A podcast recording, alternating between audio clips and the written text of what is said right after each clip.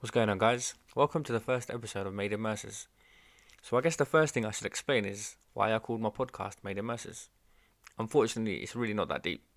The first part is really that I've always wanted to have my own podcast about culture and religion, and hear other people's perspectives on it too. But I couldn't quite get a name that captured all that and still made it personal to me. So, I'm not an expert in any of these topics. I'm just someone who likes to talk to people about it. That's where the name comes in. Where I grew up, there was a street that my friends and I all hung around on. That street was called Mercer's. You can Google it if you're a creep. That's up to you. But yeah, we had all of life's most important conversations there school, college, work, family, home life, relationships, marriage, all that stuff. It's where it all began. So, how could I ever have a podcast without giving credit to where it all started? Made in Mercer's. Let's do this. I just want to say if you're listening, thank you very much. Your support means the world to me. And please continue to follow, continue to like. Um, all my socials are on my bio Insta, Twitter. Please follow that up and spread the word. So, without further ado, I'd like to introduce my first guest to the show. Um, I'm very honored to be with him and record with him today. And by way of introduction, he is a very successful IT software solutions manager. He is the father of two twin girls and his claim to fame is that he was the Arsenal flag waver at the Emirates. Without any further introduction, welcome to the podcast, David Grant. Thank you very much for having me, Saj. I'm honoured to be your, your first guest on this um, on this series, and I'm sure it's going to be very successful. Oh man, I hope so. I hope so. Now, thanks for being here. Thanks for being here. I really appreciate it. Taking your time out of the day no problem at all. No problem at all. I'm not too sure whether my claim to fame is um is is uh, really up to standards. I think I need to get myself. This might be it. This might be my next claim to fame on my next interview. Saj, I did the first ever podcast on Made in Mercer's. That could be it. There you go. There you go. All right. So I'm gonna get cracking straight away, and I want you to tell me. Let's talk about your background. Yeah, definitely. It's um, an area of interest. I think culture is always something I've I've personally had an interest in, and I think it's maybe because of my my um, ethnicity and my background. I'm mixed raced. Um, so born in London, my dad is white British. I always say right. British because his his grandparents were English, Irish, Scottish, and Welsh. So proper, oh, wow, proper okay. waving the British flag. and my mum's from. Um, I used to always just say East Africa because lots of people have never heard of it, but it's a country called Eritrea.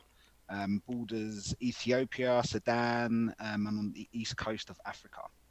Um, so that's my that's my background. Um, as my parents are are still together, which I always feel to say, which is really bad, I think. But I think a lot of mixed race families, particularly when it's it's one black parent, one white parent, unfortunately don't um, maybe even get married, but they don't yeah, tend yeah. to last as long. So I think it's something that I'm I'm proud of. Um, and I've got one sister as well, an older sister. That I think the the three of them have been the the three biggest um, influences in my life. So that that's my my genetic makeup, um, I suppose.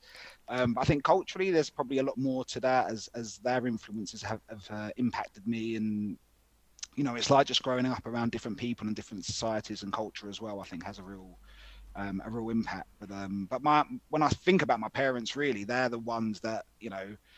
My dad, in particular, I think was like a real big role model for me growing up. Yeah, yeah um, in you know I think that's quite normal for for a lot of men. You you look to your dad, he's the guy, he's the he was the money maker as well. So you, you look to that. He was the one that gave a lot to me and my sister. Um, and my mum was was you know the one that was grinding, the one that would get keep you on your toes. She was militant when, I, when, I, think back, but you know, with with all the best intentions, and I think you know she still apologizes to me today for um for, for sometimes maybe being a bit meaner than she thought she should have been. But um, yeah, I only appreciate that. No, that's quality. Do you think that's um a cultural thing that she's more of the militant one?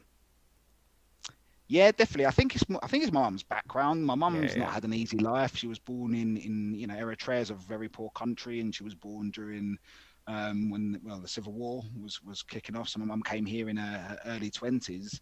Oh, she wow. was the eldest um, as well, eldest of eleven kids. Um, so you know, you, wow. The culture there is so different where you know you you have to look after your neighbors like they are your family you know yeah yeah, yeah of course. share and it's it's a very different way of life. And um, i think for her she's always had it quite hard. So my mum always said you know appreciate what you have. Understand how how much easier life can is, is for you Um, and I think because of that, she wanted to make sure me and my sister maximised it. So um, yeah, it had a huge, huge impact, and definitely her, her culture. I think yeah, um, what looked like brought out her worst side was all for the best, you know. nah, definitely, definitely. I think um, it's interesting because obviously you're being mixed background.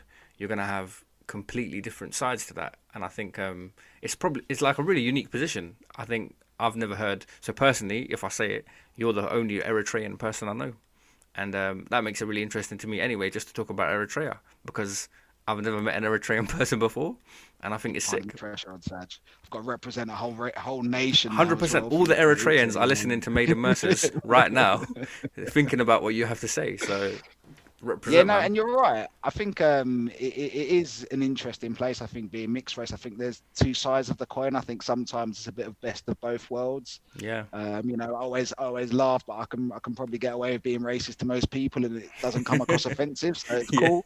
Um, but at the same time, I think it is. It, you know, it can be. You know, and there's a deeper side we'll probably touch on in a bit where I think you know you you can potentially feel isolated in terms of you know do, where where do you fit where when society has you know stereotypes and and pressure that that can maybe sort of push you towards one way or the other but in terms of my eritrean side um mm. it's you know i think the eritrean culture is kind of probably quite typical of, of a lot of African cultures, Asian cultures, um, yeah, yeah. even sort of Mediterranean cultures. It's very family orientated. You're like whenever I meet an Eritrean, I always joke and I say you're probably my cousin. Um, everyone I've met is either a cousin or an aunt, and and there's normally some link, you know. So they might be fifth time removed. Yeah, yeah, yeah. Um, but there's that really nice strong bond there, and I think you know when I look at you know a significant difference probably between my mum's side of the family and my dad's side. Yeah, yeah, That that family orientation is huge. You know, there's like probably and and, and there's they're probably both extreme examples as well. I do find it surreal when I look at my parents sometimes and I go,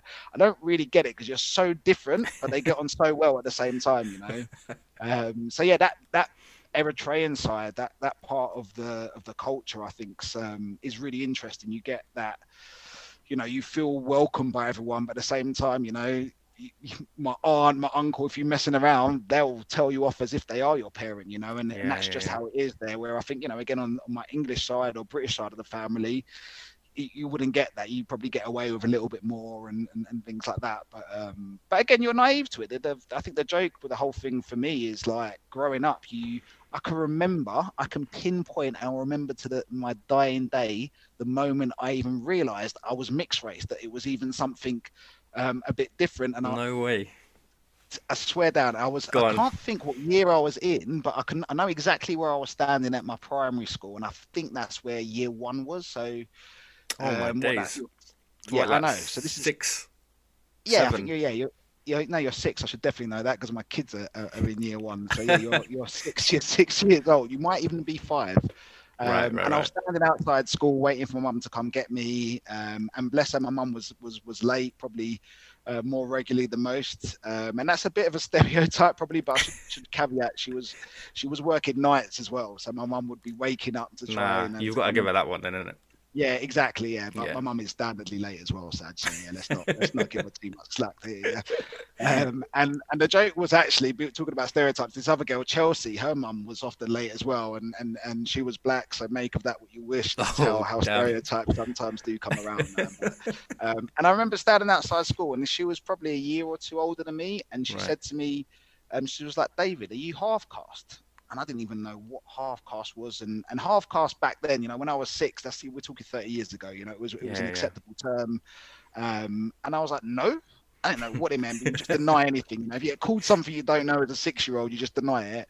Yeah. Um, and she said to me, "But your mum's black," and I said, "Yeah." And she said, "But your dad and your dad's white." And I was like, "Yeah." She goes, "So you're half caste?" I was like, oh okay. And i think i can actually i thought about it you know and i think that's why yeah, i still yeah. remember that till today. And, and and it wasn't like anything was different after that but i think you know i just became a little bit more conscious of it but um do you remember how you felt? Not really. I don't think i had like an emotional reaction. I think i was just like i think it was like more of a an acknowledgement in my brain you know just went oh yeah yeah, now you say it. Most of my friends' parents do look the same as each other, you know, in terms of skin tone. And I think maybe the penny just kind of dropped. But um, but again, I'm from um, Edmonton, and it's like a really diverse cultural pot. You know, you get it, and, and more so now than even then. But I think yeah, you know, when you grow up in them environments, it's not like my mum was the only black person in town, sort of thing, you know. So you, you, you didn't really think about it too much, you know. So it was um, yeah, yeah it was a was a was a weird one. It's funny you say that because um, I've got a funny story. My youngest brother, so he's now six years old, and um, I want to say he's six. Is he six? He might be seven now, but um, anyway, he. So obviously, my wife, my wife's Irish, so she's obviously white, and um, when she when we got married, obviously she moved in um, into my family home, and um, he just never noticed that there was a difference between us and her at all. No. Like he just got on with it, and then one day he just came in the room and he was like, "Why is your skin brown?" and and he called her Bubby, which means like sister-in-law, but in like a polite way. And he was like, "Why is your skin brown and Bubby's skin white?" And I think honestly, that was like the first time he ever realized that we weren't the same. And Yeah, like from then on, crazy. it was honestly like, yeah, it was mad. And then from then on, I was like, flipping hell, this is like a proper thing to him. He's never actually noticed that we were different. And then I thought, you know what, that's amazing. And like how mad the world is that we're so categorized by color. When if you ask him, we're just all the same. Like he didn't think about her Yeah. differently or treat her differently. She was just Bubby. And Yeah. then one day it just hit him like, hold on a minute, your skin's a different color. So you know, it's mad. That is mad. I can, I can. I mean, I can't relate, but I'm sure he can relate to that story of finding out, which is mad. Yeah. And Yeah, um, it is mad. It is mad. No, I was just gonna say. So obviously, like you've got your two sides, right? In terms of your like cultural influence and background, would you say either side was stronger or like resonated more with you, or was it fairly balanced? Um, I think it was it was I think it was more balanced than you'll find it is in most mixed families, and definitely when it comes to sort of you know white European, black um, African, or even black Caribbean, where normally I think especially where I grew up, I think if you was like a mixed race boy. You, you, you I, I don't know what it is. I don't know if it was just like the, the local culture or you know what it is, but you felt I almost felt pressured to be act more black, if that makes sense. You Yeah, know? yeah, yeah, it was yeah. like, um, and I think definitely once you get to secondary school, for me, everything changed when I got to secondary school. I went to probably quite a good primary school. Um, you know, it wasn't wasn't amazing. Was no pri- pri- private school, but certainly it, the contrast to secondary school was um, was surreal. It was a lot closer to Tottenham. Mhm. Um, so again, really, really mixed, really, really diverse. But um, there was a you know a much more of a sort of gang type culture, and you kind of thought, well, you know, you're either a, a pussy or you're a bad man. Was kind of like this, you know, the hmm. ridiculous, you know, Yeah. mindset that you have, and therefore you need to act in that way. And and I think when you're being a mixed race boy, you feel like, okay, that's what I should be doing because that's what the majority of, of people who look like me or that I'm I'm being associated with act. So um, I think that probably changed me a little bit, but nothing significantly. You know, I think my vocabulary probably changed a lot, um, and then I've had to re-engineer that to try and get into a, you know into decent jobs in the future. um, but I think I've been really balanced. I think you know my my mum always says I'm probably a bit more like her than my dad. I think I, I'm, you know, I take after my mum in a lot of ways in probably like you know how I treat other people and how I think about other people. My sister's very headstrong, you know Mm. um, and and don't get me wrong, has a massive heart and everything else, but it's very logical in the way she does stuff. Where my mum will make decisions with her heart, you know, not her head at times, and I think Yeah, I'm probably yeah. a bit a bit more like that. But I've, there's definitely things I take from both sides, and where where my dad's white, and I think you know, like I said earlier, you kind of naturally look to your dad as like, you know, this is what I'm supposed to be as a as a human being. This is like how I should act, and, and I always looked up to my dad, you know, and, and I still, you know, I can still remember as well. um, My dad would be banging out crosswords and you know, try and get me involved in stuff, and I remember thinking, I'm never gonna be this smart. How is this guy this smart? He used to intimidate me, man. Honestly, Yeah, yeah, yeah. and um, but so I think for for that, I always tried to, you know, it, that's driven me a lot in my life is not letting my mum or my dad down. So I think you know, it, it really long answer to your question, Saj. Um, I'm probably, I am probably very balanced, I think, and obviously growing up in England, you know, that's always going to have an influence. I Yeah, think, yeah, well, definitely. your culture. The, the reality is, in Edmonton, well, there's not really, there wasn't really that many Eritreans, so there's a lot more now. But I didn't really grow up with anybody other than family, and because none of my cousins were like my age or lived locally where you'd go out and play with them, my friends were just my local friends. So you know, like you, you look, I, I'm, I was talking about sort of black culture anyway. And I'm talking about a bit bit ignorantly, really, because it's got nothing to do with Eritrean culture. You know, that's a massive generalization. So I Yeah. probably lacked even a, a good understanding of some Eritrean culture. And I think as I got older, I learned a bit more, and you know, you meet more family, or a little bit more open minded, and so on, and you and you just balance. You find your natural state. I think eventually.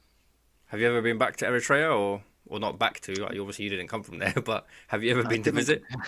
I have been to visit, yeah, in um, '96, and it was like it was the most humbling experience of my life. I think um, before that, I'd, I'd been I'd been to Spain, I think once, and I, I remember I think it was like '92. My my mum and dad had, had saved up, and my dad's jobs got better as we got older, and we started you know going on holidays and stuff at that sort of um, time. And I remember them saying, you know, we either go to America or Spain, and you know, Spain this year or America next year. And me must have said, we'll go America.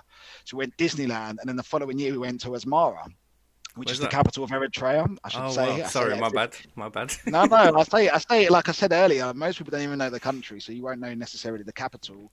Um, and yeah, man, it was like everything, even from the flight was interesting because we couldn't get a direct flight. We was on Egypt Air's flying. We flew to Cairo, and then we had to fly uh, to Addis Ababa, which is the capital of Ethiopia, and then you get eventually into um, the airport in Asmara. And it was weird, Saj, because you know you go there and you've got like you know 96 i don't know if internet was around you know i wasn't even in the situation where i would have googled eritrea Yeah, where i had any visual i don't even know and it's going to sound stupid but was even i don't even know if the internet was out there i don't think it was properly not, not Uh, no, I don't think it was. I don't think it was.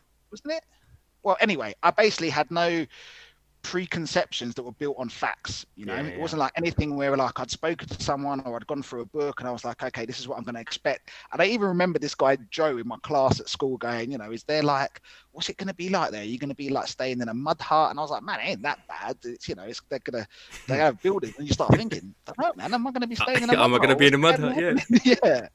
Um but no it wasn't like that at all. It was like you know it was it, the the eritrea was an italian colony and actually right, it's right. like it's got loads of um, UNESCO like um, heritage sites from buildings they've made before. Like, don't get me wrong, it's it's you know, it's it's weird. You'll have like a building with like crazy architecture the Italians made, and then you'll have like almost a little town of of houses put together of corrugated kind of metal and stuff. And my grandparents' house was like was a nicer house there for for Eritrea, but it still wasn't one of these Italian ones. You know, it's still kind of like a a DIY house. They were still living Yeah. very very poor, even though my mum obviously sends them money and stuff. Um, but yeah, it was nuts, man. I remember we, we you, you come out the airport and you go down the main road, and I think a lot of countries will do this. The first road as you come out of the airport is really nice, and there's palm trees. And then me and my sister were like, this is all right. We saw a cinema. We got well excited. We're like, they got they got you know the civilization. You know, it was it was nuts. But you know, they, these are countries that don't have sewage systems. You know, which are just Yeah. sounds crazy. You don't you take that for granted, man. When you walk past the public sewers every day, the public toilets every day, man, you start appreciating what you have back home Yeah, um, and a flushing toilet. But the the thing that probably probably hit me the most is like just the way people are and what would happen on some days? We was there for two weeks and my mum on some days would go look i'm going to go see my cousin obviously because it's always her cousin or her aunt.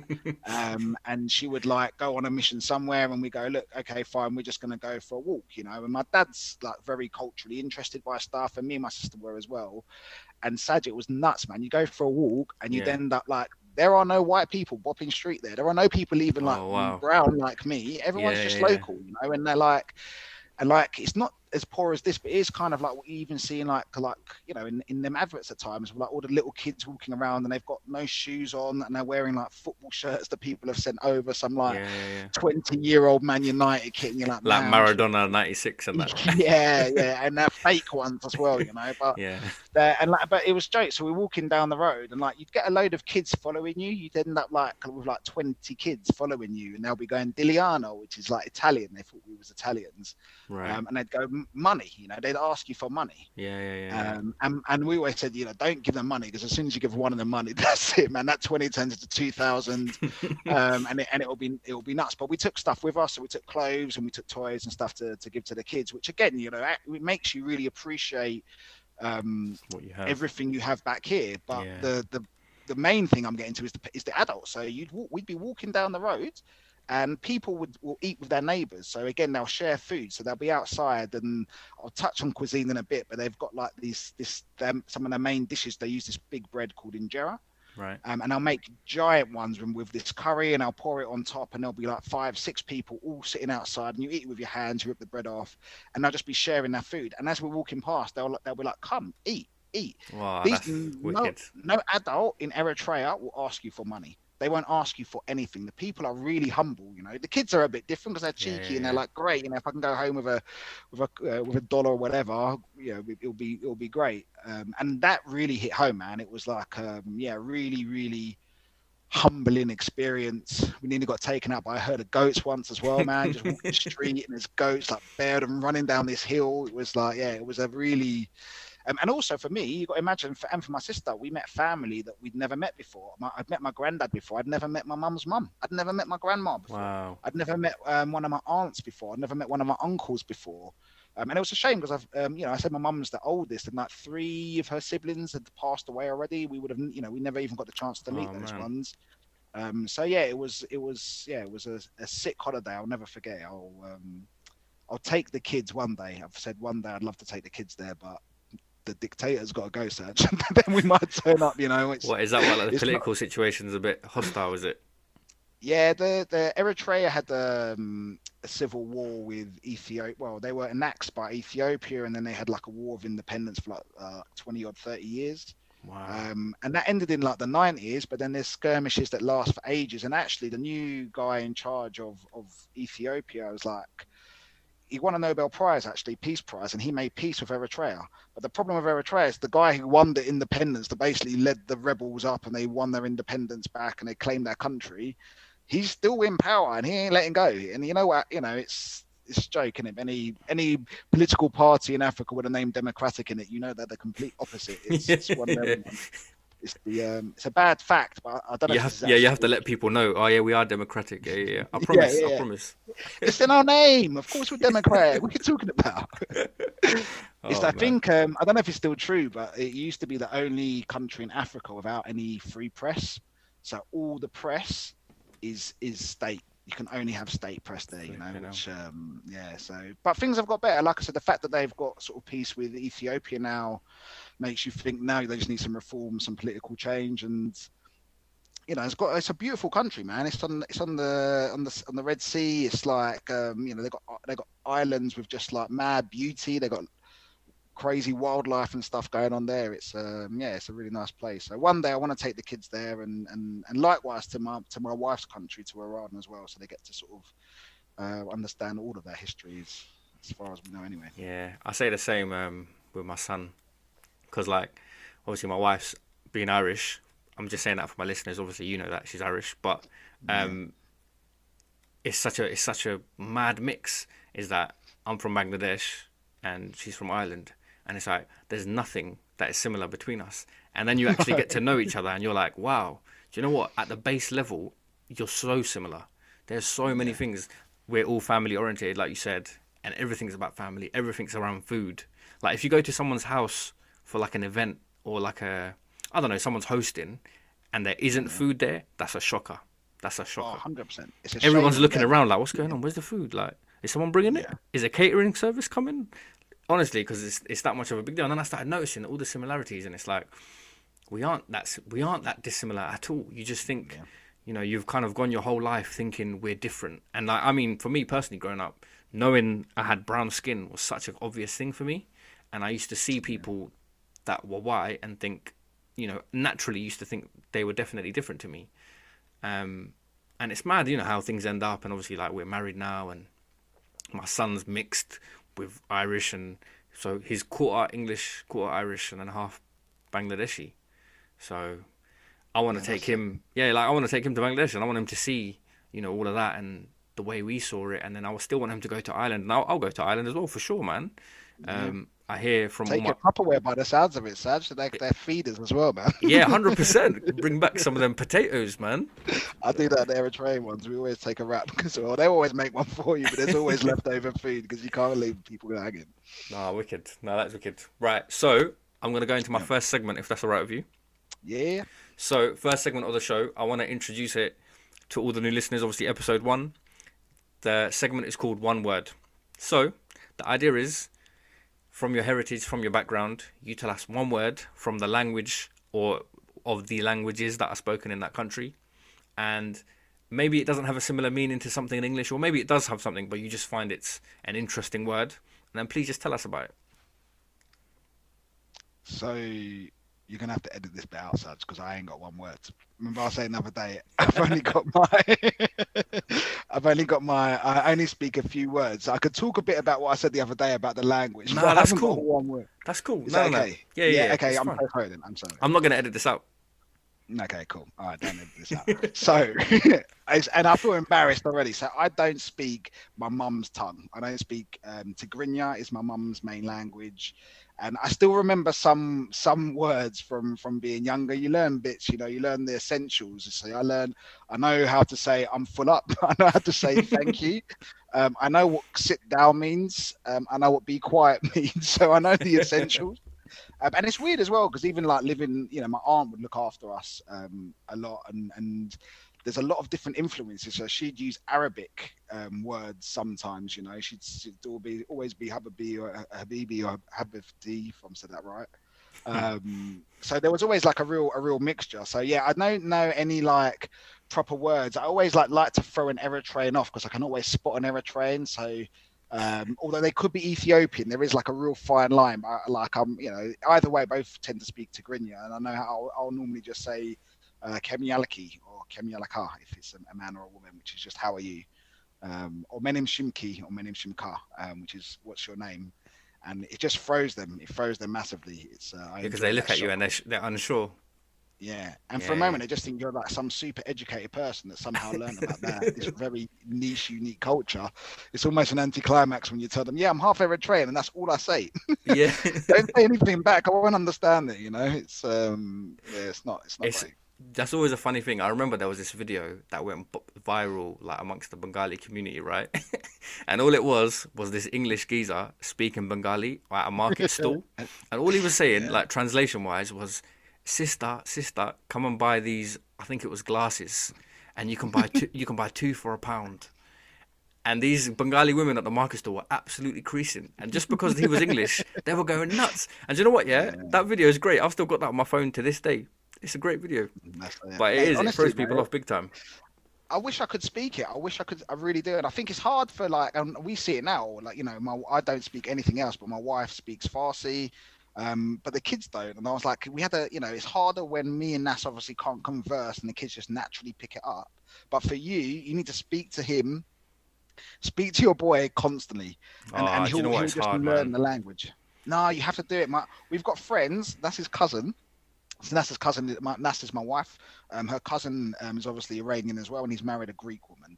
Their son, um, their first son, the dad only spoke to him in Farsi. The mum only spoke to him in Greek, and he just picked up English. So bless him. This little kid was confused at like two to three because he would just be like dropping words, and you're like, I don't know if I don't understand him or if he's just not talking the same language as me. But now he's sick. But he's like fluent in in in Greek. He's like fluent in uh, Farsi. He's obviously fluent in English, and you're going like, and, and you're right. It's hard because you have to like almost train yourself, you know, your habits Yeah, to, yeah, to make yeah. sure you're, you're doing it that way. And then, you know, I wouldn't even worry so much about reading and writing because, you know, learning another language and, and an alphabet even is, is a, you know, a whole nother level. But um, I think it's a great skill to have if you do speak another language. And it's a great show off thing as well. Yeah, I mean, it's a great conversation piece for sure. Like when I um was learning Arabic, I mean, I'm not a great Arabic speaker, so don't be quizzing me, guys. But learning Arabic, like for me, it was always it was always nice to be able to like understand it a bit, and then like just throw in those little words in the conversation. People look at you like, oh, okay.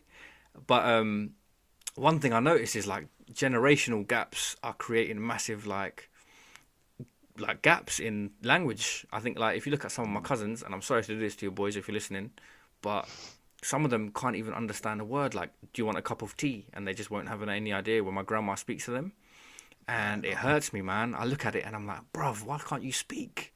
Why can't you understand?" Like she's just saying, "Do you want tea?" and um, it's hard. And I see it as obviously going down the generations.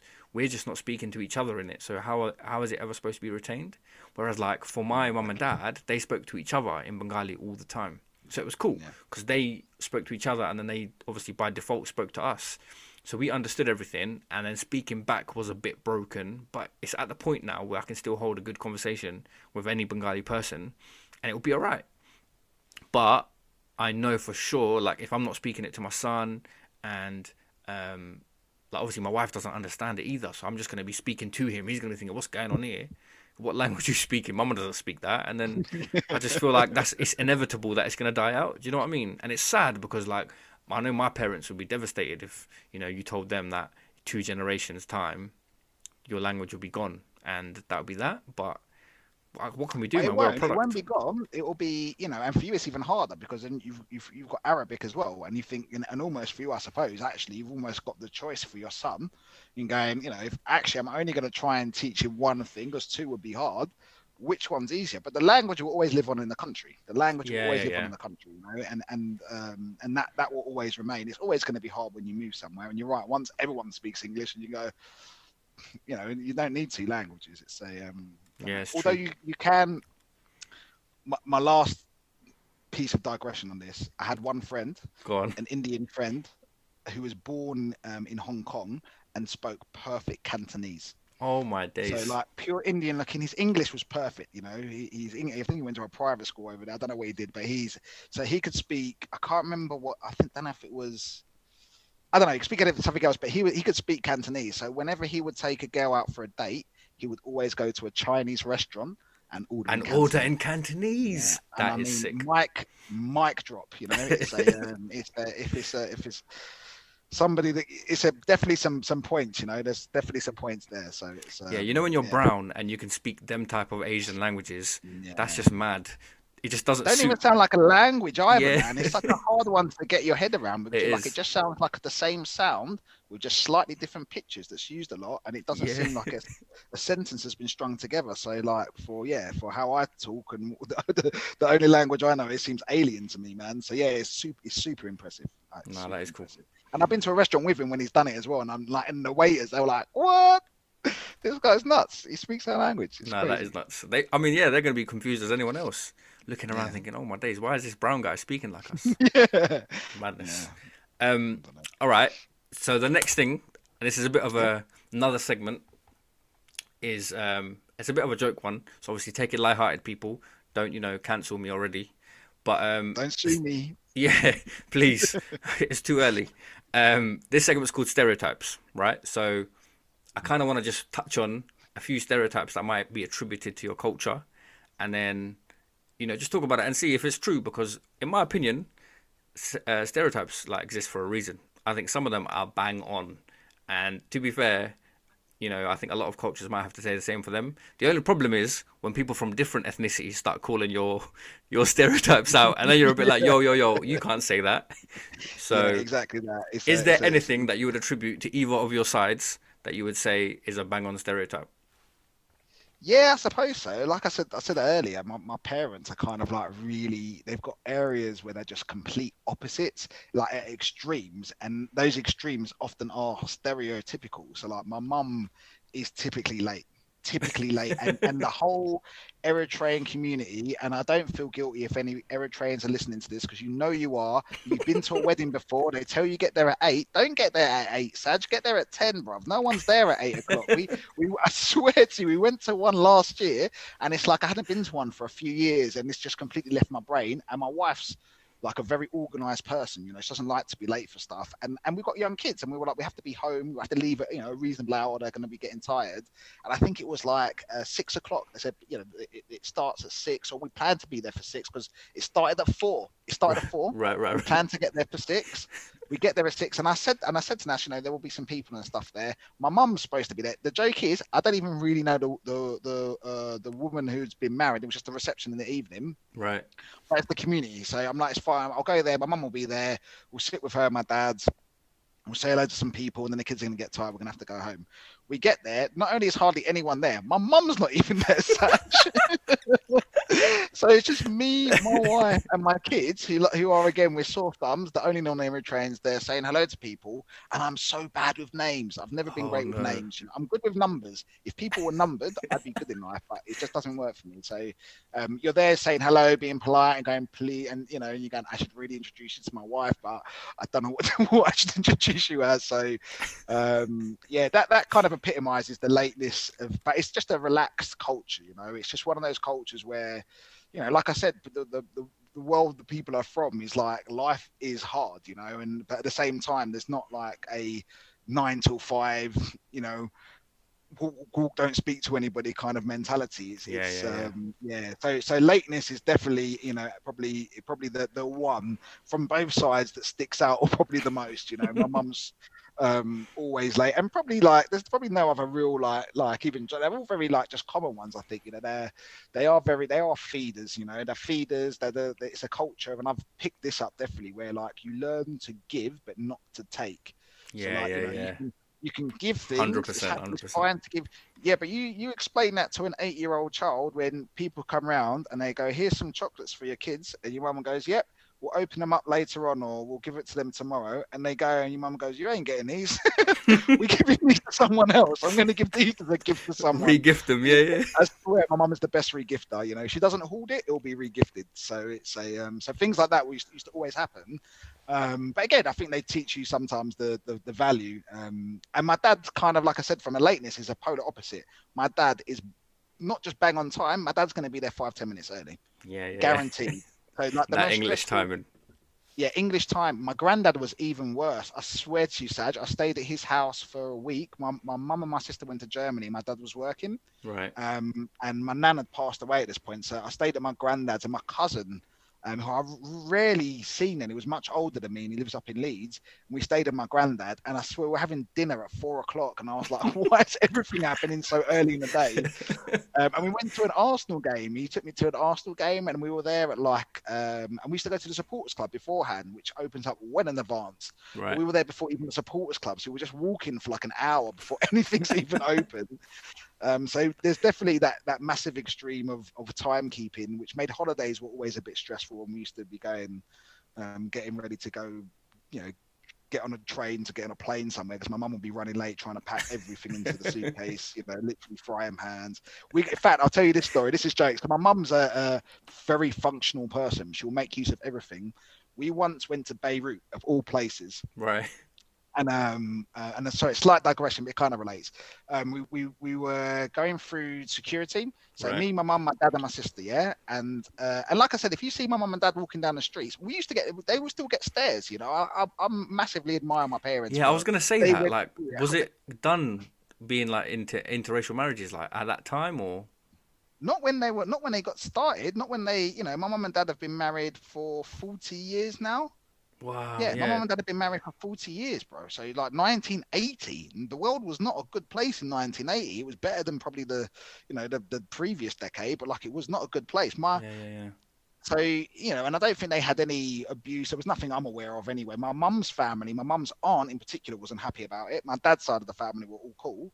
Um, my mum's aunt's like, you should be with an Eritrean and all, all, um, that kind of stuff. But um, but but oh, wait, I'll go back onto this story and I'll come Sorry. back onto that. Go on now. Go on. Go on. Go on. So we're going through security, Right. and security stops. Um, me and uh, who did they stop? Me and my mum, and they let my sister and my dad go. I think it was something like that. They definitely let my dad go, and my dad's standing there, um, and they're going, "Sir, can you please keep walking?" And he goes, "You've got my wife and my son." And I'm like, "Oh, we're so sorry. We didn't realise you're you're together." And my I can't remember whatever. My bag comes out. I get my bag, and I'm just waiting for my mum. My mum's bag comes through, and they're like, "We need to look inside, inside your bag." We're flying to Beirut, yeah. So this is just this is after this is probably 98, 99. This isn't long after the civil war that they've had there, yeah. Yeah, so yeah, there was yeah, like, you know, bad stuff happening there. My mum has decided she can't find for her rollers for her hair. She can't find the plastic clips that go through it. You know, the ones that keep, they just keep it in place. If you Yeah, have any yeah, yeah. idea what I'm talking about here. So what she's done instead to improvise that, she found a bag of nails and she's brought a bag of metal nails onto a plane oh. going through security. And they're like, this isn't, you know, you get nail bombed now. What are you doing? You don't take that kind of stuff. Um, so they confiscated the nails, but they thought the whole thing was quite quite funny. But it was, um, but again, that's my mum. You know, my mum was just like, "What? What are you talking about? I, I needed something, I just use this, you know. And I think No, you know, my mum's blunt, my mum's to the point, you know, and I think that is cultural as well. My, my dad's probably a little bit typically British at times. He'll be more polite, you know. He'll go, "Yeah, "You're a dick." He won't say it, you know. Yeah, but you yeah, could. I could tell from his face when, when he when he thinks that stuff. Um, yeah, they're probably the main ones. They're probably the main ones, to be honest with you. No, that's quality. That's quality. So, what are you like? Would you say with the lateness? Are you all right on time, or what's your? I've improved. I've improved, Saj. I can tell you that. But um, I'm not the best. I'm not the best. I'm. The funny thing is, one of my best friends is um, half Egyptian, half English, and we are so similar. So when we meet up for stuff, we always both lie to each other, um, knowing that we're probably both going to be a little bit late. So we build in a bit more time. You know, it's a. Oh, mate, it's I'm the same. a working relationship. I do think it's just generally a, like it is, it is is a laid back kind of mentality, you know. And for some things, it's fine, you know. Other things, you do need to be a little bit more on point, I suppose. But Yeah, we call it Bengali timing as well. Like two hours before. like if you're gonna tell someone to be somewhere, just give them two hours advance, and then they'll probably still turn up late to that. But it's honestly like because obviously my wife's always on time, banging on to me. Oh, why are you not ready yet? Why why have you decided to do this now? I'm just like you know I just want to live my life. And then like oh, and the worst one is when we go to my in-laws, they'll call us like so they'll tell us to come for like lunch or whatever at one o'clock or something. Yeah, we'll be on the way, and like it'll be like twelve forty-five. 15 minutes in my mind, right? We were about 20 minutes away, 25 minutes away. That's perfect. That's bang on time. By the time they get the dinner on the table, we'll be in the door. It's ready to eat. Do you know what I mean? I don't need to be there for the small talk before when the dinner's getting made. Do you know what I mean? So We'll talk when they'll call us. digested, thank you. Yeah, do you know what I mean? They'll call us at 12:45. Where are you? And I'm like, what is going on here? Like, we're still early. There's no reason to call now. But they'll be like, oh, you know, we're getting ready to serve it for one, and I'm like, yeah, yeah, but it's not one yet.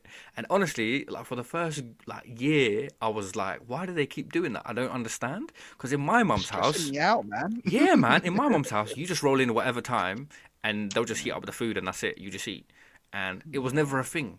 So for me, it was always like nuts that you know dinner had to be served, and I mean they're not that regimented. If they're listening, I'm sorry, guys. I'm not trying to dig you out, but like it was, it was, it's everything's like precise. And then my wife's was on to me like, oh, you need to make sure you know we're there on time and this and that, but like like you and you know your family is very much like a relaxed culture for us. It was like, yeah, we'll turn up when we turn up, and our weddings are the best as well because like you think, um, I think most weddings will probably say twelve thirty is the first sitting they call it because I don't know if you know about Asian weddings, yeah, but sometimes there's more than one like food sitting just because they'll invite like 700 people to a 300 people capacity wow, okay. place.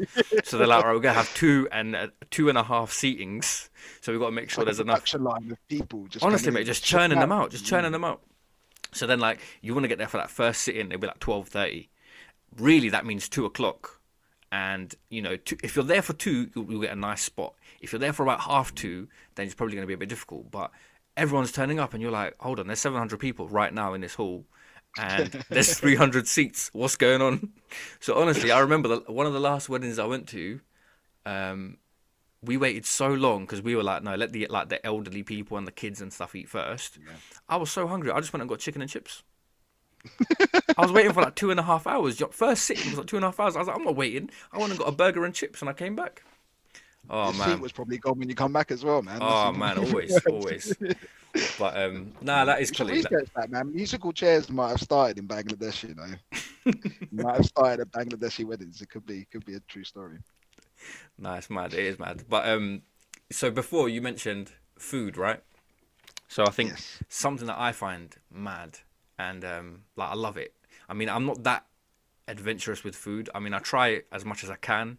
So like East Asian food, I've tried, and like I've tried Brazilian. I've tried. I've tried a bit of African, but not like you know. I'm not like well versed in anything. So for me, it's always like I don't know if you know this right, but I can spend hours and hours just watching cooking shows on YouTube. My guilty pleasure, hundred percent. So I'm I'm very interested in like knowing what people eat. I just I just love talking about food. So for me, having you talk about Eritrean food, tell us about it, man. So we, we need to get you some Eritrean food in your life. 100%. I'm biased, but it is good food. And my testimony is probably where I've lived with um, people that have never had Eritrea. So at uni, with like friends that I've lived with in like house share kind of things, well, my mum's made zigni. Zigni is the one you want. Zigni is like a curry dish. Right. Um, it's normally made with like with beef or chicken. Banging. Um, Love them both. Like yeah, you will love it. So it's kind of probably a bit similar to to some some Asian curries. Okay. Um, like more West Asian, not like more not like Oriental type type dishes, but they use this um, spice, this powder called berbere. Um, Right. And I think um, I don't know where else you can get it from. I don't know what even goes into this. Like it's just ground up all these like herbs and spices, whatever. It sounded it like you said is- Burberry. No, it did sound like it, but it's because I can't say it properly. but you know what? That's a great way of remembering it. Berbere, berbere. Is it It's like somebody trying. No, it's not. Oh, It's like fake Burberry. okay, right, right. yeah, it's yeah, it's something like that. So it's it's um yeah, it's like a and it's got tomato based dish. So you know, it's like red. It's rich. They they love ghee butter. I love Oh, yes. ghee butter. It's It all about ghee, man. Amazing. So normally you would have zigni is one of the main ones, but I mentioned that bread earlier. So you get like like here we'll have the bread and they'll make it in a in a pan. So it's like basically the same size as a plate, and you put the, the the and the bread's called injera. Yeah, yeah. So my mum, they'll make it at home. They'll you know rise their own yeast, etc. And they'll just they'll go do everything from scratch. Um, and then yeah, you have your injera. You put your zigni on top. You normally have a backup injera to help you know get through get through it all. um, and that's that's probably my favourite dish. I'll, you know, I'll never forget. I was in um, I lived in South London for a little while, and I was I was working at a restaurant. I was working for Wagamama's back then, and I was Right. on the bus with my food. I'd, well, I'd worked late, and it was probably like midnight, and I've got my food from work in my bag, and I'm starving. I haven't eaten dinner at all because I used to work weird hours back then. And I'm on the bus, and I can smell zigni. I'm going, what the hell is that? And I can see a guy, and I said earlier, I could clock Eritrean, and I was like, I'm really sorry, but I was like, have you got zigni? Because it's not just zigni. That's my mum's zigni. I can smell it. Um, and he was like, "Yeah." He goes, "There's a restaurant just round there, like in Brixton. Brixton's where all the good ones are, basically. There's a Oh, few wow. probably around Seven Sisters Ways as well. But um, yeah, if you go, if you ever go to an Eritrean restaurant and do, and it'll be you'll, you'll you're more likely to find an Ethiopian restaurant, but the cuisines are really similar. Right, Um, right. Zigni is what you want to get, but there's another one called Shura that's a bit lighter. That's like a more of a. I think they use like chickpeas to make it, um, so it's not as, as spicy. But the joke is, um, uh, my favorite dish. Uh, my mum sometimes cusses me for it because it's like what it's like the poor person's dish Right. in in, in, in a poor country, you know, in Eritrea, where you basically like the once injera goes dry, it doesn't taste anywhere near as nice. Hmm. So like what they will do with the old injera, they'll put it in a pot and they'll just put in a bit of the that Burberry and like ghee butter and some other stuff, um, and I'll mix it all up, and it's just like this really sweet, rich, spicy like bread that's just absorbed all the curry. It is banging. my mouth is I mean, watering. that's- It's I swear that's why I don't watch cooking shows. I can't do it because I will put on weight. If we the Bake Off is a is a no go in this house, man. Bake Off just makes me eat, and it's on too late in the, in the day Oh, as well. I'm a big Bake Off Um, fan. I'm not gonna lie. Yeah, yeah. We'll, we'll, we'll, we'll have to start another podcast on. Um, on Yeah, we will bacon. start another one just on food, man. I want some of this injera and some of that zigni. Yeah, you do. Ooh. You need injera and zigni in your life. There's, um, yeah. I swear, I said to my mum she should make her own. Um, we should have our own little restaurant. And then Oh, Shuro's the other one, yeah. And Footfoot's Sure. the one that I love. Footfoot's the poor man's dish. But there's a few. There's um, there's one called alicha as well. That's like alagobi. You know, like that. Um, Yeah, yeah. Vegetables. What's the? I can't think of the spice that makes them go yellow, but it's got the same Turmeric. spice, same sort of vegetables. There we go. Yeah, yeah. Um, That was yeah, a mad, that was a mad that. pronunciation as well, by the way. Of what? Alu gobi. Yeah, do you know what? As I was saying it, I was like, I don't really know it well enough. What did I say? I said Ali Gobi, didn't I? yeah, it was just it was just very English. It's all right, man. Chicken tikka right. masala and all that in it. Yeah, yeah. some things I've learned. Some things I've learned. The thing is, is when you learn it from somebody off that uh, ethnicity, you'll learn it properly. Yeah. probably learn it from from. I might have got it from my dad. There you go. People always ask, to, like me. I mean, everyone, even my in-laws, like friends, colleagues, always, "Oh, what's your favorite curry?" I'm like, bro, I just eat chicken curry. I don't know what it's called. Like, we don't have, we don't have like madras and bloody, what are they called, man? Flipping vindaloo. I don't even know what. I swear to you, I didn't know what a vindaloo was until I was about 21 years old. And I went to a restaurant and I was like, oh, so this is what vindaloo is. Madras kormas we had, kormas we had, and it was like a, um, what are they called? Like a festival type, celebratory type chicken, and it's nasty. To be fair, I don't really like it. But um, yeah, man, it's nuts. It's like it's, it's so It's different. not on a menu, is it? Yeah, it's not the same stuff that's on a on a, on a menu or something. That's like what I'm that. saying. I want that authentic. So next time, yeah. Yeah. I'm expecting COVID to pass, and then I'm expecting that zigni with some I'll tell you what we'll do. We'll hit up a we'll hit up an Eritrean wedding because there's always bare food left at the end. Ah, oh, 100%. Do you know what? I used to do that when I was a kid sometimes, man. Yeah. Just like tag along to random weddings and be like, yeah, yeah, yeah, I know so and so. Yeah, yeah, yeah. Just sit down, third sitting. Do you know what I mean? Third sitting is the best one, by the way. If you ever go to an Asian wedding, second or third, because the, the big eaters have cleared out already. So you're there on a table of like 12 seater table, but two of you. And that's it. You get like a platter. Like, don't you risk like losing like if all the good stuff goes? No, no, no, because it's all in massive pots, so it's always cooking. They'll just cook it in the back and they'll bring it in, and it's always nice, man. And then if you get the, if you get that, what you want is the starters though. It's all about the starters. All my Bengali people listening, even my Asian people listening, they know about the the wedding starters at Asian weddings are banging. What are they? Are they like? Are they? So are, they like- are they in pastries or are they like? Or is it like? No, we don't or- we don't do pastries, you know. We don't really oh, do Oh, pastries. man. You gotta get pastries in your in your. Oh, anyway. Nah, we don't do any pastries. You know, we um, it'll always be like a either like a tandoori chicken, um, Yeah. chicken tikka with a bit of mint sauce, and then you'll probably get like a seekh kebab. Um, and then sometimes, I mean, it depends. Like Pakistanis, I can't speak for you lot. I don't really know what you lot eat apart from chapatis and that. So I don't really know. But for us Bengalis, it's usually just that same old stuff. And then um, sometimes you have this other thing. What's it called? chana chaat, which is basically chickpea. It's like a cold chickpea coleslaw type situation. I'm not gonna lie, it's nasty in it, but Pakistanis love it. Yeah. Shout out to my Pakistanis, but you like eat some nasty food sometimes. Flip, you know. Do you know what? Yeah, one of my Like, one of my waiting to get that shot in. I have, I have. One of my future guests. Um, hopefully he's. I don't know if he's gonna want to be a guest now, but he's uh he's a Pakistani brother of mine, and uh, yeah, I'm looking forward to that episode. Let's put it that way. Yeah, he's gonna. He's got time to build some material back. I'll, be listening on that one. It's gonna be a battle more than anything else. Do you know what? That leads me into my next topic, right? So, um, one thing that I think, and it really, when I was thinking about doing this podcast and like trying to understand what it is I wanted to talk about, I wasn't really sure how it would go, which way it would lean, and like what topics I would want to cover because I think it's so rich and so diverse in terms of what we could talk about. But one thing that I've noticed more and more and more and ever present in today's culture and today's day and age is racism. And Yeah. growing up, personally, growing up to now, I've had such different experiences of racism. In that now, I feel like people, I mean, racists, are just braver and more vocal, and their platform has just been amplified to the point now where Twitter, Facebook, whatever else, they're everywhere. You can't you can't really go anywhere without finding racists there now. And I feel like when I was growing up, like racist experiences, like for I tell you one story, right? Is um, I mean it's a minor story, but there was this one girl who's she was like probably like twenty year old girl, woman, girl, whatever.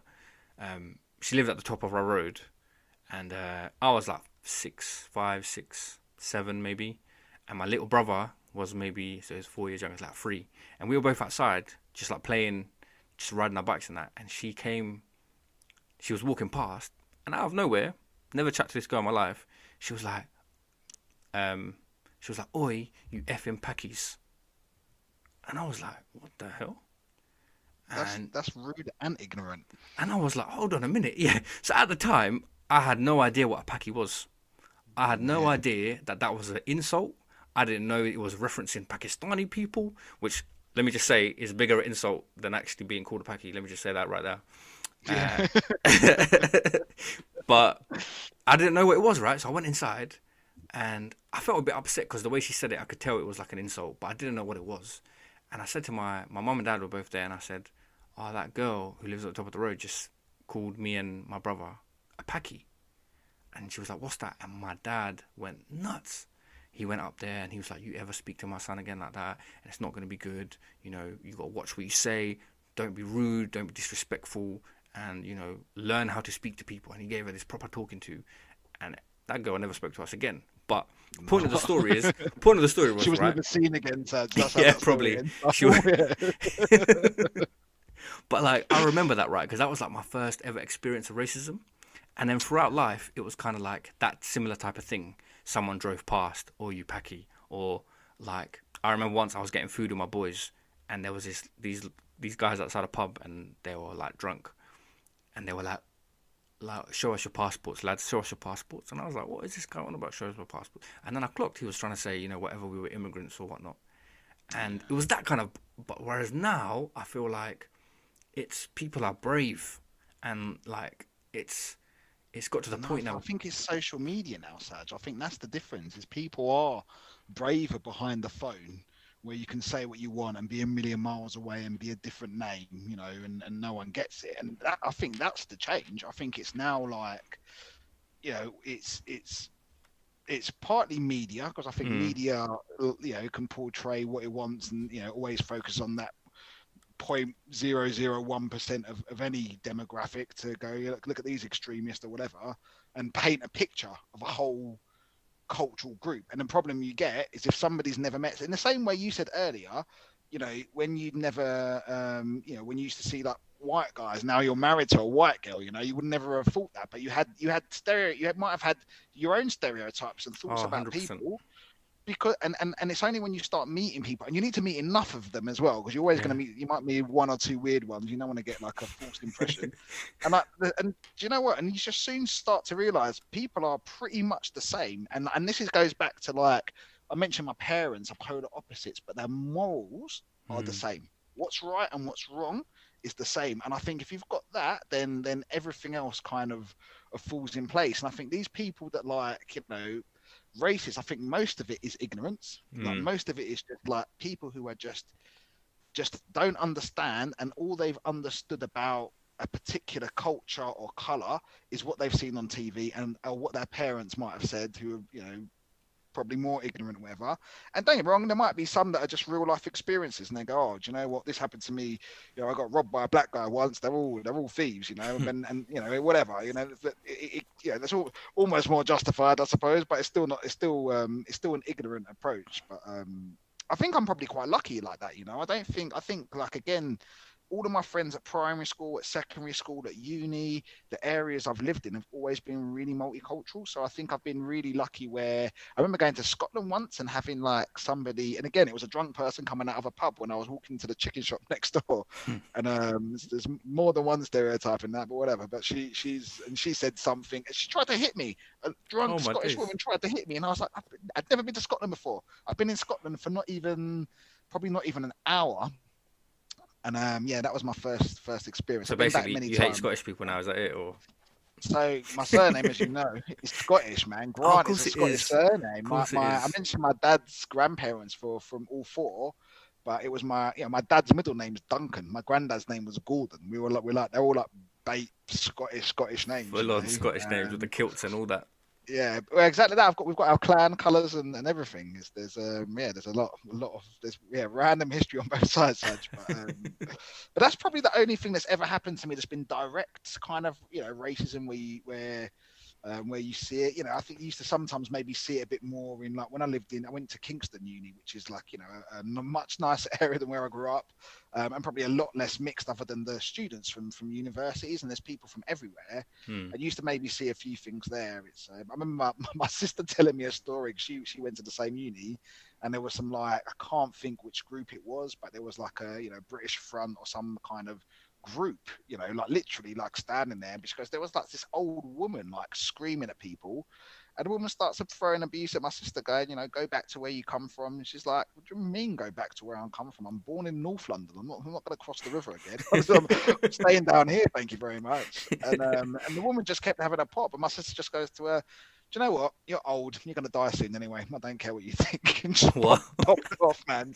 She is cold when she wants to be cold. And, um, yeah, you get you get that. I think you know when you see it, like you see it with older generations, and I think there's no justification, but like we, you know, how long ago was it where, you know, and there's a lot, like you said, there's a lot more racism now, but I think there's a lot more awareness of it as well. And when there's more awareness, then it makes other extremists come out to go, wait a minute, these people are trying to, you know, they're trying to put us all on the level playing field, or, yeah, you know, yeah, they're yeah. trying to put them more in favor. And, you know, you know, there's no, the world hasn't changed and human beings have not evolved a significant amount in a hundred years, Saj, Yeah. How much have we have we changed? The society changed, and like when you think that like when was it when you you know there'll be signs on pubs in England saying no no blacks, no Irish, no dogs. You know that's yeah, not a lot long time, and that's people that are still alive. You know, like um experience and might have even condoned that stuff. So I don't think I'm not surprised that we still see it.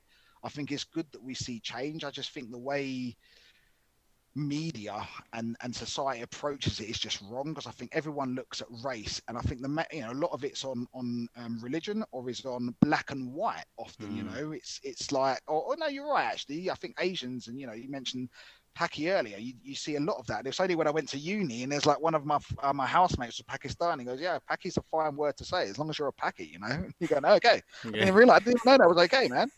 um, and you yeah you, you you learn different things, but I think yeah people need to be um, people should just realize that we are all so similar the, the similarities and and I think my, weirdly I mentioned I worked at Wagamama. My time there was really eye opening, where it was so culturally diverse. You'd meet people from from East Europe. There was like, and they'd come in contingents. So there'd be like six Polish people would just start in, in a week. You know, they all know each other. yeah. There was a load of um, Congolese. There was a load of uh, guys that came from Burma. Wow. Um, there was yeah, Hungary, Poland, Bulgaria, um, Italians. There was loads of Italians. I met loads of um, people from Napoli. And like, what was jokes is with all of them, we all got on so well. And it was just because you go like again we've got the same morals what we think is right and wrong. When those things start conflicting that's when when things are different. And people naturally like to put people in buckets. This it's our natural state. We like to find what's what's different and you know some people find it interesting. Um and some some see it as as, as you know as, as just different and that scares them you know. It's not me. What is that? It's it's crazy man. So you mentioned like you said it hasn't affected you directly, but have you ever felt like it affected you indirectly? Is there anything you feel like it's held you back from, or you weren't able to advance because of it? Yeah, I think um, I, I think I briefly touched on this earlier, but you know when like I said, secondary school, and, and I don't want to sound too critical of my secondary school. You know, I enjoyed um, lots of it. I had lots of good friends at the time, and I think you know you learn things in all scenarios. You know, I think I got my street smarts, if you like, probably more at secondary school. Um, but I think I, my vocabulary had changed, and not changed significantly, but you, you, you know from 10, 11, whenever you join up to 16, your vocabulary is going to change anyway because you learn more bigger and longer words is what's supposed to happen. But I learned shorter words that weren't in a dictionary most of the time, so it probably um, it probably didn't help. And then I found when when I left, I went to uni, and you know, again, uni, you you I probably relax, and I think I matured a lot there. Hmm. But then you start going for jobs. I found, and and so actually, no, even before that, even even just being mixed race as a younger boy like I got stopped by the police a lot, probably from when I was around 15, 16. And this wasn't yeah. because of, you know, let me caveat this, people. I wasn't a bad kid. I was never a bad kid. I've always been like, I've always been the sensible one in the group. I'm the boring guy in the group that goes, don't know if you should do that, guys. Um, I got stopped a lot, and, and a lot of my friends weren't necessarily the right guys. But even from school, we used to get stopped loads. I lived in in in Peckham, um, for a year. And every time, I, and again, I was working in Wagamama. I used to come off the train late at night with food. I used to always, you would have loved me, Serge. I always had food with me back then. and um, there was there was often police at Peckham Station for, for reasons I probably don't need to explain. Yeah. And they'd have dogs, and this dog would stop me like I swear like one in three times, and and I'd go and, and I'd look at it and I'd go like the dog didn't move. The dog I, I didn't notice the dog moving at all but the police will go to you, you know, sorry, the dog's, you know, gestured you might have something on you. Let me, you know, can I search? Oh my God. I've been pulled over in, you know, especially when I had my Fiesta, and this thing was probably asking to be pulled over for roadworthiness, you know. But um, that, that that car, I probably got pulled over like four or five times in that car, no reason. There was never a reason. It wasn't like you know one there of them was actually it was almost like a, a, it was like a car chase. I this uh, police cars behind me, and I'm going down this road that's 20 miles an hour with speed bumps, right. and there's cars parked either sides. and I can see flashing lights behind me, and I'm like, I can't pull over anywhere. I'm just gonna have to go really quick to try and help them get to wherever they're getting to. And like I had to drive probably like 500 meters down the road, you know, and then I've pulled over into like where there's a side road, and they stopped for me, and I was like, "What's wrong?" And they were like, "Oh, oh you know," and the, and I'm never stupid, you know. I'm never like I'm never gonna make a situation worse. I'm not gonna be going, what, what, the f you putting me over for? Blah blah blah blah. I'd always be polite and I'd use my intelligence and I'll drop some better vocabulary. You know, I would be talking to them in, in a better way, mm. and hmm. immediately they change their their impression of you. And for me, that epitomizes it all. You know, people judge people on how they look. How they look. But it's only until you speak to someone and you get to know someone do you know what they're actually truly like, and when you're in a position to really decide if they're good or bad. You know, nothing else, nothing else should really make a difference. So, um, so probably yeah, through through them kind of incidents, and I think work, work, I think as well. I think I've noticed it where sometimes it's it's probably more of a cultural thing. You maybe don't feel as like you're you're part of of, of a culture. Um, you know, I think, you know, maybe a little bit around job progression and, and, and that kind of thing. But again, I think at times I'm one of them people, Saj. I don't like to think I hate the concept to be honest with you, thinking maybe I'm not getting somewhere because of my color. And I don't think it's color. I don't think it's because of my skin tone. I think I could be darker. I think I could be fully Eritrean mm. and from born in a county in an area where everyone around me was white and I speak and talk and fully embrace and turn into that culture. I think then, you know, I would then have found it easier in my working career. So I don't think it's got anything to do with the color of my skin. I think it's got to do with the culture, with the way I talk, with probably my directness. You know, I'm probably a lot more direct than than you know. I'm polite, but if something's bad, I'm going to say it's bad. You know, I'm not going to I'm not going to beat around the bush. And I think um, yeah, things like that are probably examples of where where maybe there has been some indirect.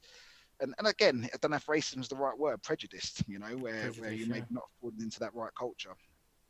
Yeah, no, I, I definitely, I, I don't know if I can say I resonate. It's more that like studies have been done. I'm not going to drop the stats off the top of my head, but like where no. they sent out CVs of um, of someone with like an Asian sounding name, and you know they did a mirrored CV with an English name, and like the uptake was so much more higher with the English names, and it was yeah. like, and I used to always think, because I really struggled tr- getting my first job, I really struggled. Um, thankfully, it's been better since then because obviously I had, had experience, but I just used to think to myself, you know, like what else can I do? All you have to do is meet me, speak to me, and then you know you'll get to know I'm all right. And I used to always beat myself up and think, you know, um, what more can I do? What what else? Are, what else are people my age doing? And then seeing friends around me getting jobs and um, like after uni, you know, loads of my friends got jobs really quickly, and I was like, man, like I'm taking forever, to, and it took me months. And um, just the whole time I was thinking, and I, I can't say you know directly that that's because um, of my name or whatever, my ethnicity or my religion. I don't know, but then you see studies like that, Oxford Uni or whatever it was that did it, and then you think, actually, wow, man, maybe it was that. You know, like maybe I had a prejudice. There was prejudice there in you know in the minds of people that were recruiting that oh actually you know Asian named candidates are usually less worth less capable or less you know um, do you think competent. It's conscious? Do you think it's a conscious thing that, that people do? Because I completely agree. I think if it was if Sajim Uddin and Steve Udder both sent their CVs and they're exactly the same, I reckon Steve's going to get more calls. But I honestly don't know whether I, I don't think, and maybe I'm trying to think like this, but I don't think it happens that often where people conscious maybe they do consciously think, but maybe not in such a deep manner where but I'll go Steve. I know it's Steve. You know, yeah, yeah, yeah. My, my cousin Steve. He, he's he's funny. You know, and that's what I'm going to associate the name name with. Don't know any Sajims. You know, I've never met anybody like that. He might not. And straight away, it's just different and it doesn't fit. But I don't know. Would you do you think it's like? Do you think it's conscious? Nah, I don't think it's conscious. I think if it was conscious, they'd probably just have a, a actual racism issue. Whereas I feel yeah, like yeah. it's probably it's probably like a subconscious thing and in the back of their mind, there's something that tells them, nah, do you know what? And it might be that thing that you said, familiarity. You know, like you see a name that's very familiar to you, a, a John or a Michael. Sorry, guys, if you're John or Michael and I've picked your names out, but you know those names that you probably can name two or three people that you know that are called that, and then that brings you familiarity, which automatically makes you feel safer. And Yeah, you know, who knows? Who knows, man? I, I, you know, I've never looked into the science of it, but for me, really, at that beginning stage of my career, I felt like, um, you know, like I wasn't conscious of it then, though. I must be clear. At that time, I had no idea, and it was only after a few years, um, I was working and I was, you know, reading these studies and reports, and I was thinking, man, like maybe, you know, there's some explanation to do with that, and only when they actually see, oh, actually, so he's delivered X, Y, Z. I've checked his references, and it all checks out.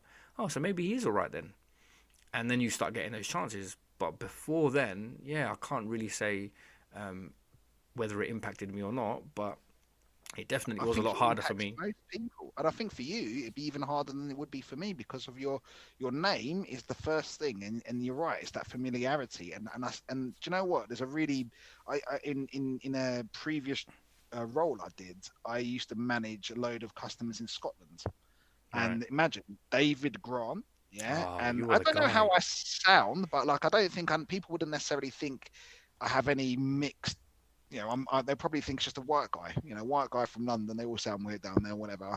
Hmm. And and I and I swear to you, like on on, on more than one. There's one in particular. In, in one, I won't won't name the even the, the, the establishment. But I remember going for this meeting. I remember the guy double taking, you know, double taking, going, "You're David." You know, like I didn't think you had, you know, you would you would be like that. And I think like, and don't get me wrong, it doesn't matter because at this point, this person's already got a relationship with me, and I've already proved I've already proved my value. So they already Yeah. go. So it's basically you can almost see that brain going, wait a minute, he's not what I was expecting. I know, Yeah, but don't yeah. worry, he's like, hey, You already know him. He's already good. You've you're already comfortable with this person. Whereas if it was the first time I just met that person, then all of a sudden these whatever those associations are and, and unfortunately for for you know if you're particularly if you're muslim um if you're black and you know particularly if you're from other you know certain minorities and demographics they're negative connotations. And the thing for me going to scotland there's not a lot of black people up there. There's not a Yeah, lot of man. mixed and diversity although there's a throws you when an asian starts speaking to you with a scottish accent man. I'll tell you that. It's like um, it's that, that happens a few times. But other than that there's not a lot. And and, and again these and, it, and I, I overly think about these things as well. I over analyze and i'm in there sometimes thinking I wonder if, like, you know, in some of these places are rural, and you're going, I wonder if you've ever met a black person before. You know, honestly, Yeah, yeah, what yeah. is your what is all all you know about black people is one you probably think that there is just one black culture, and you're probably not really ever thought about the fact that there's you know over 50 countries in Africa, and even within every country, like there isn't even in this country, different cultures within a very small area and different behaviors. Um, but everything they think, they don't just look at you like, oh, this is just another human being. Let me just chat to them. They're either going to be good, they're going to be bad. You know, they'll be this or that. They, they, I just feel like there's those negative things, and I think Yeah. it's media that, that drives those. And unless you're in a, in an environment where you're lucky enough to grow up and meet people from different backgrounds and ethnicity, that's when you become knowledgeable. When you start going, wait a minute, no, do you know what? There's there's there's there's idiots that are white, black, brown, whatever, you know, and there's Yeah. nice people of all the same, and the ratio is about the same as well.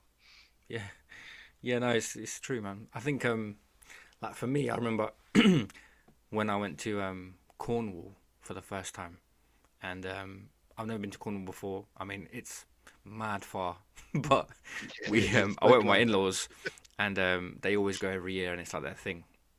So I went like it was my first year of going, and um, I remember going into like the, I guess it's like the the village square or whatever it was, where all the shops were, and like just looking around, and I was so when they hang, aware. hang coloured people. Yeah, yeah, literally where we're all buried. Um, and I was looking around, and I was so so aware that I was the only brown person. And Yeah. I remember just looking and thinking, and I wasn't sure, but I was always thinking, do they look at me and say the same thing like, "Oh, he's the only brown person"? I wonder what he's doing here. What is he doing here? You know what I mean? And um, yeah, it was just um, it was Did nuts for me. beard then, Dad? Hundred percent, yeah, my beard, and it was probably a bit Yeah, longer than it was now as well. and they weren't thinking good stuff. I can tell you now. I can tell you now. But if they got to know you, then you, they'd be cool. Do you know what? Let me tell you another, another really good example of this as well, where uh, uh, uh, um, probably in a in a you know a business environment, but a senior business environment, and I'm very proud of my sister. She's very smart. She's got a very good job, and um, she used to work for Bloomberg and went out to see Deutsche Bank Wow. um, in Germany. So she used to have to go to Germany every couple of weeks. And Um, my sister's really strong. So like my mum is like militant, you know, like not just like like tough. She's like very strong minded. You know, you can't you can't break her in that manner. And my sister's the same. And she went to Germany to look after Deutsche Bank. She'd be on the trading floors there, to, and her job's to try and help them all with their, their, their you know units. And she's you know she was in sales, she's trying to get them to buy more. And I remember my sister being so upset. I remember her even crying. Yeah, and I don't, you know, I could probably think, you know, post probably 14, my sister's hardly ever cried. I don't even remember another scenario of her crying. And this is her as a grown woman. And I was like, what on earth is going on? She was like, I just hate it. She goes, I go there. She goes, I sit on the floor. I can't get anybody's attention. Like, nothing's really happening. Like, I, they're just not like, they're not, they won't listen to me. You know, and I can't, yeah, it's just a waste of my time. I'm really not enjoying it. And my sister's good. Like I said, she's a very smart person. And there was a couple of times where people had problems and she was there. So she starts speaking to people and she starts to prove herself, proving herself, proving herself. And all of a sudden they're going, wait a minute, this girl is really good. So mixed race English woman going to Germany who's relearned German just so that she can you know help them help this job. Wow. And um, after I think two months, Saj, like the head of the trading floor for Deutsche Bank would go, guys, everybody stop. Caroline's here um, she's, she's going to take an hour of your time to talk about you know the updates or things that she thinks are going to help you do your job better and that that transition from that imme- that imme- and, and maybe that all militant like that you know where they're like you know you need to prove yourself but there's definitely some some preconceptions there you know and mm. being a woman you know maybe not even being as fluent in english in german sorry as what they would have been um, being mixed races, all these things coming together, and you're thinking, you know, like that's that's that would have been hard, but to get to that end where all of a sudden you're coming in and they're like, "Let me make you a tea," you know, let's lay the red carpet out. She's going to help us. She's helping us, you know, be better. Then you know you've got that opportunity to prove yourself. But unfortunately, a lot of people don't get that chance mm. to be proven wrong or to even you know get in the door to, to just be another yeah to, or, or, yeah well from my sister's perspective and from people of, of color or or, or, or of, of you demographics that maybe don't don't um, come across well in the media shall we say um, for, for anybody like that, then yeah, it's hard to get into the door. But anybody inside the door, for them, they have to have those experiences. If you're yeah. if you are ignorant, if you are, haven't had those exposures to different cultures, and start going, wait a minute, they do that, but it is different, but it's not bad it still gets the job done. Actually, maybe there's things you can learn from it, and, and there's things that you know not everything's perfect, but there'll be some good, some bad, and um, you know I think, like I said, morally, people will start seeing the people's true colours, and and we can all live happily together, Saj. no, that is it, man. And um, I think on that note, we we shall close because I think we had a really good chat, and I really want to say, first of all, thank you very much for your time. And um, I don't know how long we've gone on for, over an hour. Um, if people are still listening at this point, I want to say thanks for you for still listening. But um, I've had a really good chat. So, and uh, thank you. So. Thank you. Thanks very much. Like I said, I feel honoured to be um, invited onto here, and um, yeah, really, I like. I just I could feel like I could talk about this kind of stuff all the time. I, I find it really, really interesting, and always with you. So um, again, thank you very much. And that's it for this episode of Made in Mercer's. I've been your host. Stay tuned for the next one. Peace.